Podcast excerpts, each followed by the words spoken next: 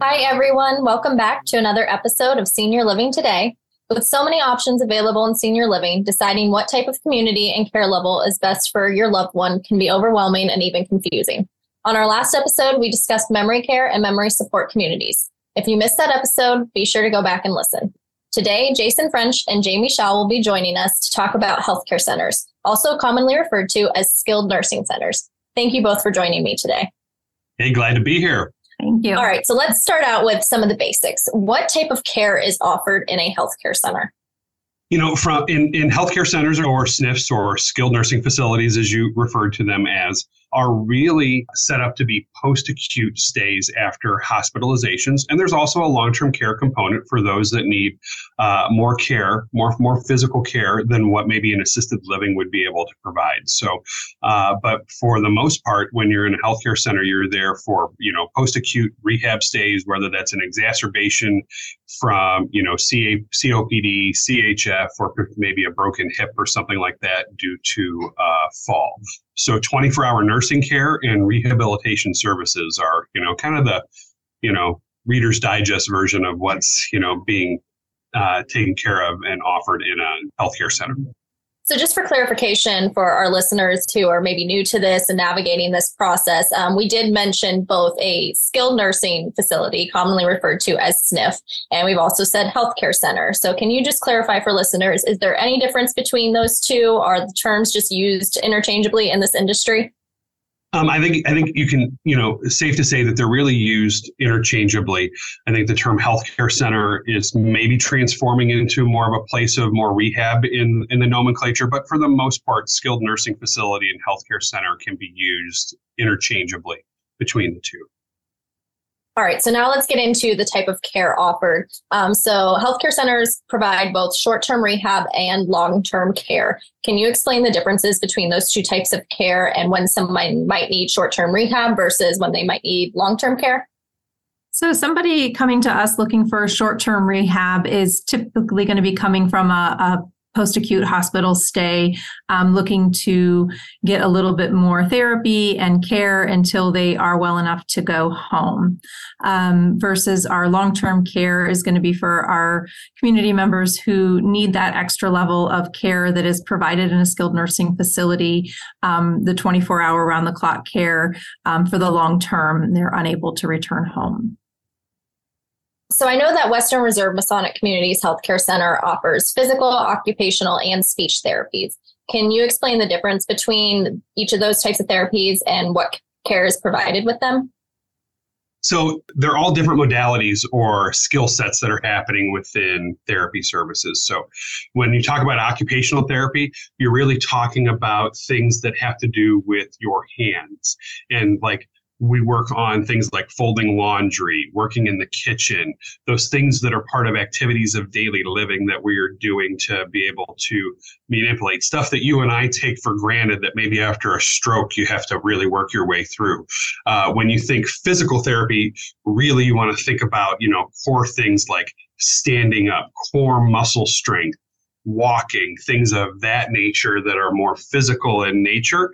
Uh, and then speech therapy really refers to, you know, a lot of folks think, oh, you think about, you know, maybe a a young child that might have a speech impediment and working through that. Well, yes, that is part of speech therapy, but speech therapy is also working on cognition for folks that are recovering from maybe a, uh, a stroke or folks with memory care deficits and learning how to resequence and learn things. And, and, of course, also the normal things that happen, you know, like someone with a stroke that might have a swallowing deficit and learning to teach and retrain the muscles in the in the neck and in the mouth how to work together to, you know, swallow appropriately. You know, all these things that, you know, folks that maybe not have an affliction um, or an issue at the time, we all take for granted as things that our body just does. And and they really aren't things that our body just does. Our entire life we're learning how to do these things. And and you know pt and ot and speech therapy are really those specialty skill sets that help us be able to kind of relearn or learn a new way on how to do something based off of you know our health status and where we might be at today.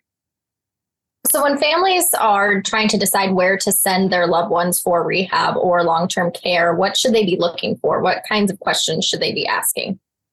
My number one thing that I tell anybody when they are looking for a skilled nursing facility or or really anything assisted living is ask yourself the question how far am I willing to drive away from my home and in my normal day of routine for the family member who is going to be the most responsible and involved person in that person's care? a lot of folks will say will will make a choice and say, you know, if I live 30 minutes away from mom, that oh, mom's friends from church will go and visit her when she's in her rehab stay, and that might be true once or twice, but then you know, between getting off of work to go see mom and then go to soccer practice or football practice and be able to do your normal routine life. So, number one, my, my suggestion to folks is to find a building that is close and convenient to their routine for the person who's going to be most involved. Uh, number two, we're all rated by the same system uh, through the Center for Medicare Services. And there's a, a five star rating and it has everybody's, you know, most recent health inspections. It takes into account, you know, staffing patterns and things of that nature uh, that go into that. And then number three in all of that, have a plan before you need it know where you want to go and have an idea of that before it becomes an emergency situation to make that choice. Uh, and that might involve just doing some touring of some of the local folks that are places that are near you. Uh, you don't want to be in a situation where you've never been inside a building and then making a choice on a sheet of paper from a social worker at the hospital that says, okay, today's the time to discharge to go to a rehab center. Please make your selection from this list. Uh, and that's how that works. And I don't, folks are not prepared for that when that choice happens. And you want to be able to be as knowledgeable as you can ahead of time and be ready for that to happen. And so many folks are not prepared for for that choice to be made and and are really kind of ill equipped when they're making that decision. So do your research ahead of time find a spot that is convenient to you and for for the person that's going to be spending the most time working with that person's care um, and then you know tour them ahead of time if you can. And and that that's my piece of advice for anybody that's making those those decisions on that I think you can tell a lot by going going into the facility, seeing how well engaged the staff are, um, seeing how engaged the residents are, um, and really just just walking the building um, will will really tell a lot about the facility. So, is insurance typically accepted for these types of care? Yes. Um, so if you're coming for a, a short term rehab stay, typically insurance, um, either your Medicare A or your supplementary insurance is going to cover that stay. There are, you know, a variety of insurances that are accepted. Um, so that's something that the hospital team can work with you on um, getting the authorization and, and covering the, the stay through insurance. Uh, so I know that Western Reserve Masonic Community recently constructed a brand new healthcare center. Can you tell us a little bit about the new building? How many suites it has? Are those rooms private? Yeah, we're, we're super excited about the new healthcare center. Uh, it was the first part of our phase of what is an overall $50 million project on our campus. Um, and uh, the healthcare center, we wanted to ensure that we were kind of breaking the mold in how our types of facilities and buildings uh, are designed.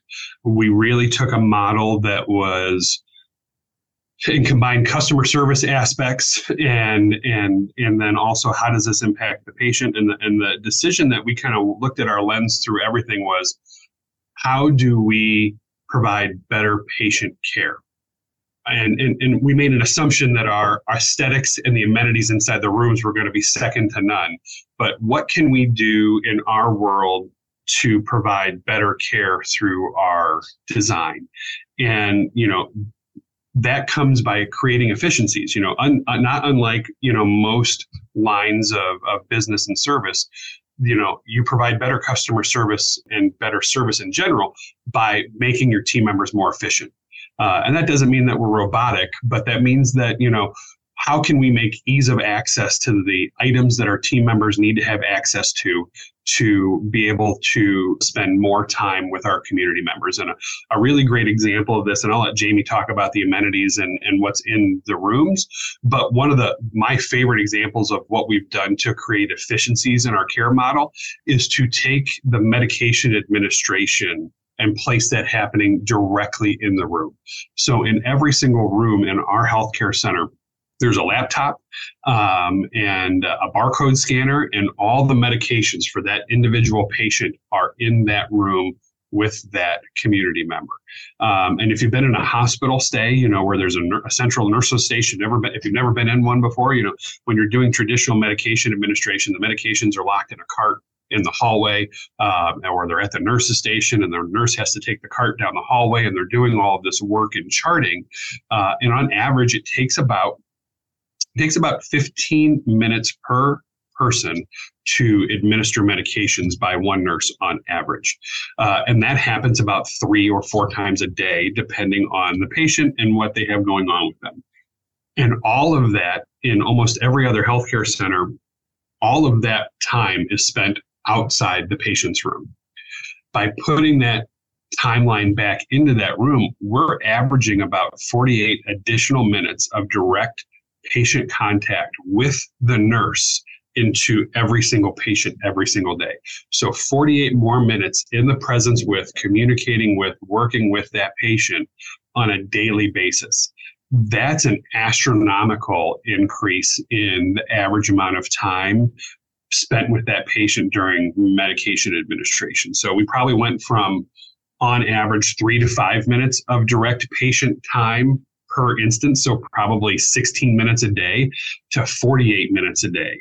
And that's just one of the many examples of the things that we've done with the design of the building to, to make us uh, more efficient and create a better care model for that. And you know, and and the amenities are cool. I'll let Jamie talk about you know what's happening inside the room as well. Yeah, so all of our rooms are um, beautifully appointed private suites with private baths. Um, they all come with um, private refrigerator for for personal items. We do have ceiling lifts inside the rooms, which um, again kind of help with efficiency of care.